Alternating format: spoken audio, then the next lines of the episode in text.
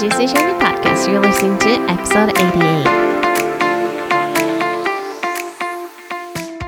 Welcome, ジューシーちゃんたちこんにちは。今日もホリスティックを語る番組、ジューシージャーニーポッドキャストを聞いてくれてありがとうございます。このポッドキャストは健やかで幸せな人生の旅を導くホリスティックヘルスコーチ現役同時通訳者である私マリエがアメリカ発祥東洋医学などに基づくホリスティックヘルスをベースに心地よく生きるための考え方やあり方そしてライフスタイルをひたすら語る番組です。時にはゲストをお迎えして様々な分野を一緒に学ぶ対談エピソードもご用意しています。いつも耳を貸してくれているジューシーちゃんたちの心地よい日々のヒントになりますように。私たちの合言葉は心と体の栄養補給。では今日もお楽しみください。Without further ado, let's dive into it.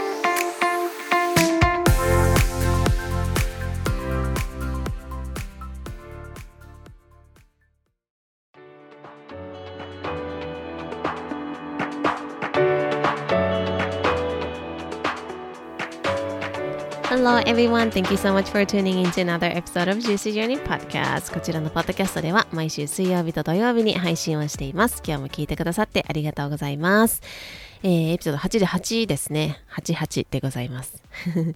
はい。ということで今日のテーマは人生を変えるってふと思いつく小さなことの積み重ねということで、えー、お話ししていきたいなというふうに思うんですけれども、えー、皆さんの中で何か例えば変えたいこととか、動き出したいけれども、なかなか現状が変わらないとか、うん、抜け出したいけれども、そこから抜けられないみたいなことってあったりしますか？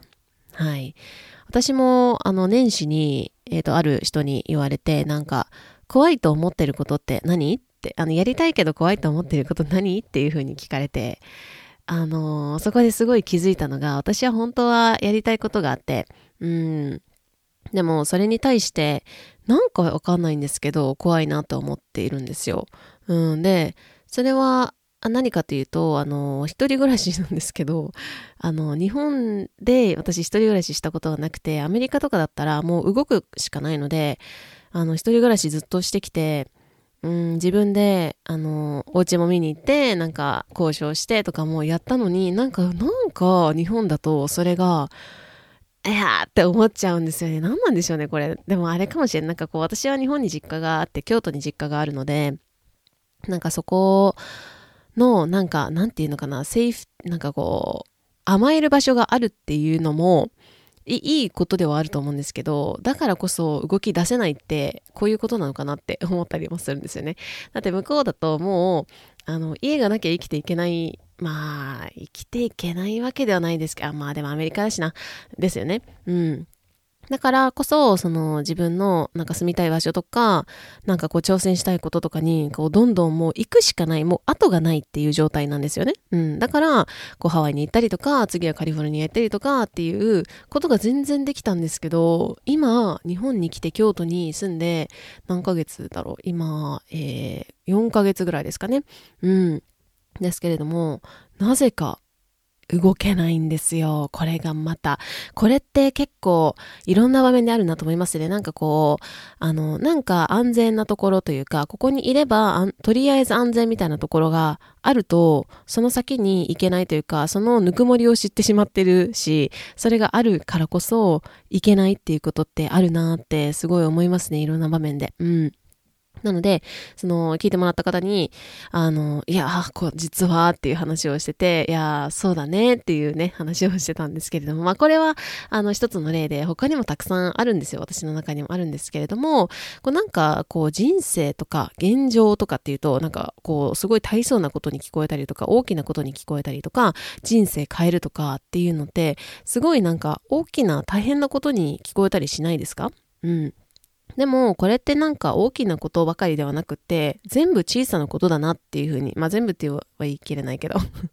小さなことだなって思うんですよ。で、というか小さなことの積み重ねが大きなこと、大きな力になっているんだなっていうか、本当に塵も積もれば山となるみたいな感じで、あの、小さなことの積み重ねが大きなことになるなと思うんですね。で、例えば、こう、ふと思い立って、あ、なんか思い立ったから行ってみようみたいなところ。うん。とか、そこで何、誰かに出会ったりとか何かに出会うこともあるし、ふと思い立って連絡した人、そういえば、あの、昔この人がこういうこと言ってたな、ちょっと連絡してみようかな、みたいな感じで、ふと思い立って連絡してみたとか、誰かが何気なく本当にパッて言った言葉とか、ぼんやり見た SNS の投稿だったりとか、歌の歌詞とか、本に書かれていた一言とか、映画の中で出てくるフレーズ、ふと浮かんできたアイデアとか、こういう小さなことっていうのが、その、あの、右左の人生、右左というか、右に行くか左に行くかっていうところの、こう、を左右するというか、そこに、こう、こっちだよっていう風になんか言ってくれてることってすごい全部小さなことだなって振り返ると思いませんか？皆さんどうでしょうか？うん。それがきっかけとなって、なんか、はってこう目覚めることもあれば、こう何かがガラッと変わってしまっしまうようなことでもあるんだなと思うんですね。その小さなことが。うん。で、私は今までの人生を振り返ると、本当に、あの、いつも自分の人生に満足したことって本当になかったな。その数年前までは本当になかったんですよね。なんかあの人はいいなとか、この人はいいなとか、こういう能力があって、私にはこれがないから、なんかダメだとかね。うん。なんか子供の頃とかは私あの姉がいるんですけど、三つ上の姉がいるんですけれども、なんかお姉ちゃんはいいなとか、自分にこうないものばかり、あの、持ってていいなって、それは物理的なものもそうだし、能力的なものとかいろんなものそうなんですけど、なんかいいなっていうふうに自分と誰かを比べていいなっていうふうに思ってたし、それを自分も得るためにこう追い求めてきたというか、うん。自分にないものばかりを追い求めてきて、それがあれば、私の人生はもっと幸せなんじゃないかとか、私はもっとこうなれるんじゃないかみたいな、その、これがあればこうなれるんじゃないかっていうのを追い求めてきて、それを何十年も続けて、結局そこに満足したことって一度もなかったんですよ。うん。逆に、こう、あのー、振り返ると自分にあるものっていうのを見たことがなかったなっていうふうに思うんですね。すごく振り返ると、こう、すごくすごく恵まれてきたし、あの、親にもいろんな経験をさせてもらったりとか、本当に恵まれた環境にいたのに、なんか、いつからだろう、この、いつしか自分なんて、みたいな考え、これ何歳からかわかんないんですけど、そういう考えになっていたなって思うんですよね。私はこう、もともと文章を書くこととかも好きだったし、なんか音声で何かやりたいとかってずっと思ってた、あのー、過去の自分もいたんですけど、でもふと、なんか出会った人との出会い、ね、ふと人との出会いで、こう180度こう人生が今まで歩んできた人生、今まで考えてきた考え方っていうところが180度こう変わるようなことが、あの、よく考えるとこう体調を壊した2019年以降たくさんあったなっていうふうに思うんですよね。で、あの、こうこうして心と体の栄養補給っていうのをいつも言ってるんですけれども、体が人生をこう歩ませてくれているからこそ、体が教えてくれることってたくさんあります。で、私自身もその2019年まで、あの、なんだろう、自分の心と体とか、あとは自分を大切にするとかっていうのは、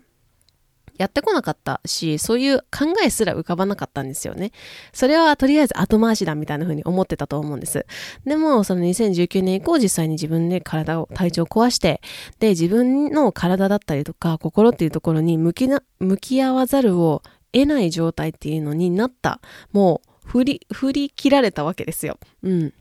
で、そうなってから本当に内側に学ぶこととかっていうのがすごくたくさんあって、この2019年からの3年間の間、ずっとそれに、あの、そこを、こう、内側から学んできたからこそ、なんかこう今の自分がいるなってなんかこうじっと座ってなんかこう呼吸をしてるだけでなんかああ幸せだなとかなんかふと朝目覚めた時になんか幸せと思ったりとかそういうことがなんかこう体が本当に教えてくれたことだなっていうふうに思うんですけど体って私たちが思うよりも本当にすごい力を持っているんですよね。なので、なんか体が急にこうハンドルをもうこれ以上無理だってなった時にハンドル握ってグイって人生を変えちゃうこともあるんですよね。だからそのくらい体って人生に影響力を持っているものなんですよ。だからこそ皆さんも体がどんどん皆さんの自身の体がどんどん安心できる場所で、例えば不調だったりとか痛みとかがなくって心地よい場所っていうところになっていけば、例えば無償無償にイライラして自分の、自分とか、うん、あと、周りの人の、周りの人に当たってしまったりとか、で、周りの人の体力を奪うこともしなくてもいいし、それに自分自身の時間を費やすこともしなくてよくなるんですよ。当たってしまったとか、なんかなんでこんなことで私怒ってしまうんだろうとか、そういうところに時間を費やさなくても良くなることってすごいたくさんあるんですよ。っていうのを私が今じ実際感じてて、うん。昔はこうなんか言葉にできないとか、なんかこう分かってくれないとか、その、っていうところでイライラしてたと思ってたんですけれども、実際にそれが体からのサインだったりとか、それにどうしようもなくって体にこう、あの、なんだろう、ハンドルを渡してし、まって言ったらおかしいけれども、体がその思う通りにいかないとか、しんどいというところでイライラしてしまったりとかしてたなっていうふうに思うんですね。まずは、だから、まずは体に栄養補給をする。うん。そうすると人生も本当に変わっていくものだなっていうふうに思うし、体っていう土台、皆さんの本当に人生の土台、皆さん自身の土台なんですけれども、そのホーム、まあお家みたいなところが心地よくなって、人生が良くなる人良くならない人っていうのはほとんどいないと思うんですよ。うん。で、ただ、その変えようとしないっていうのは、例えば時間がない、仕事が忙しいとか、そんな暇ないとか、お金がないっていうのではなくって、そこに価値を感じていない。例えばその、あの、いや、そんな体とか、まあ、その、例えば食にしましょうかね。食だったら、なんかそんな、なんか別に食べれたらどうでもいいんでっていうふうに言うとするじゃないですか。うん。それに対して、そんななんか自炊とかしてる時間ないしとか、お買い物行ってる時間ないしとか、あの、とりあえずは、みたいな風に言うとすると、それは本当に時間がないとお金がないのではなくって、そこにあなたが価値を感じてないっていうこともあるんですけども、その価値、その体っていうのはあなたの人生そのものなんですよね。だからそこにその価値を感じていないっていうことになってしまうと思うんですね。で、あとはその体っていうところが、に栄養補給ができた状態。で、その状態の自分っていうところのを経験したことがないというか忘れてしまっているかもしれないし経験したことがないからこそかもしれない。うん。なのでちょっと話を戻すとこう何かを変えたい時とかそれは人生でも現状でも心と体の調子っていうところもそうだと思うんですけれどもあの何もこう体操ですっごい大きなことではなくって本当に日常の小さな小さな本当に1分1秒のことだと思うんですよね。うん。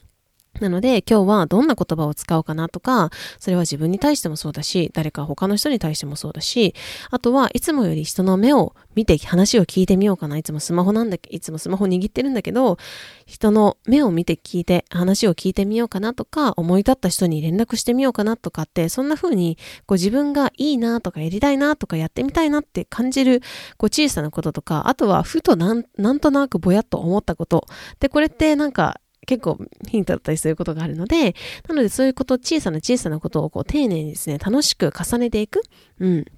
で、時にそれは最初は心地が悪いことかもしれないんですよね。でも、その日々の小さなことが、2023年のこの、今年の終わり、または2年後、5年後、10年後、20年後って振り返った時に、たくさんこう木が植わった森になっている感じになるんじゃないかなと思うんですね。なので、私もね、こう小さすぎると感じることも、あの、楽しくやっていけたらいいなというふうに思ってます。うん。なので、うん、なんだろうな。晩ご飯を1時間早めるとか、30分とかでもいいですけれども、とか、あとは本を5分読むとか、瞑想を5分してみるとか、あの、今日のなんか自分の考えだったり気持ちをこう言語化してみようとかで、ジャーナリングをしてみようかなとか、日中は SNS のアプリ消してみようかなとか、本当に小さな、いろんな小さなこと、なんか未来の自分が感謝していることって何だろうとかっていうのも、あの、ぜひ一緒にやれたらいいなと思ってます。はい。で、あの、私も発信を続けてよかったなっていうふうに思うことがあって、このポッドキャストの発信も結構自分と向き合うことっていうのが多いんですね。自分の中でこう伝えたいことだったりとかっていうのを言語化していくと自分のこともどんどん分かっていくし、あの、引き出しが増えていくなっていうふうに思ってます。うん。で、あの、私の親戚が、あの、いて、あの、同い年ぐらいなんですけれども、会社で5分間のスピーチをするんだけど、なんか手伝って、みたいなの で、あの、この前集まった時に、あの、言ってて、で、そこでなんか一緒に言語化を、なんか手伝ったりしたんですけれども、なんか、こう1年以上、この、ポッドキャストの発信っていうのを続けているからこそ、なんか、ああ、なんか自分で、こう、こういうことだったらこうだな、みたいな引き出しがいろいろ増えたなって思ったし、なんかすごく楽しかったんですよね。なので、あの、まあ、もちろんね、嫌なことを必ずしも続けるってことは必要ないかもしれないんですけれども、ある程度の時間、何か一つのことを継続するからこそ見えてくるものって結構違うなっていうふうにも思ったりもするので、まあ、何か小さなことをやってみる。そして、なんか小さなことをこう継続していくっていうのも、ぜひぜひ、あの、今年、皆さんの中で何か気づきがあればやっていってほしいなというふうに思います。ということで、今日はこの辺りで終わりにしたいと思います。Thank you so much for listening to the n I hope you're having a juicy day. Bye! Thank you so much for listening to the end. 最後まで聞いてくださり本当にありがとうございます。日々の心と体の栄養補給のヒントになればとっても嬉しいです。ぜひお友達とシェアしていただいたり、星マークポチ、番組のレビューを残していただけるととっても嬉しいです。I hope you really enjoyed the episode. Alright, thank you so much again for listening. I hope you're having a juicy day. I'll see you next time.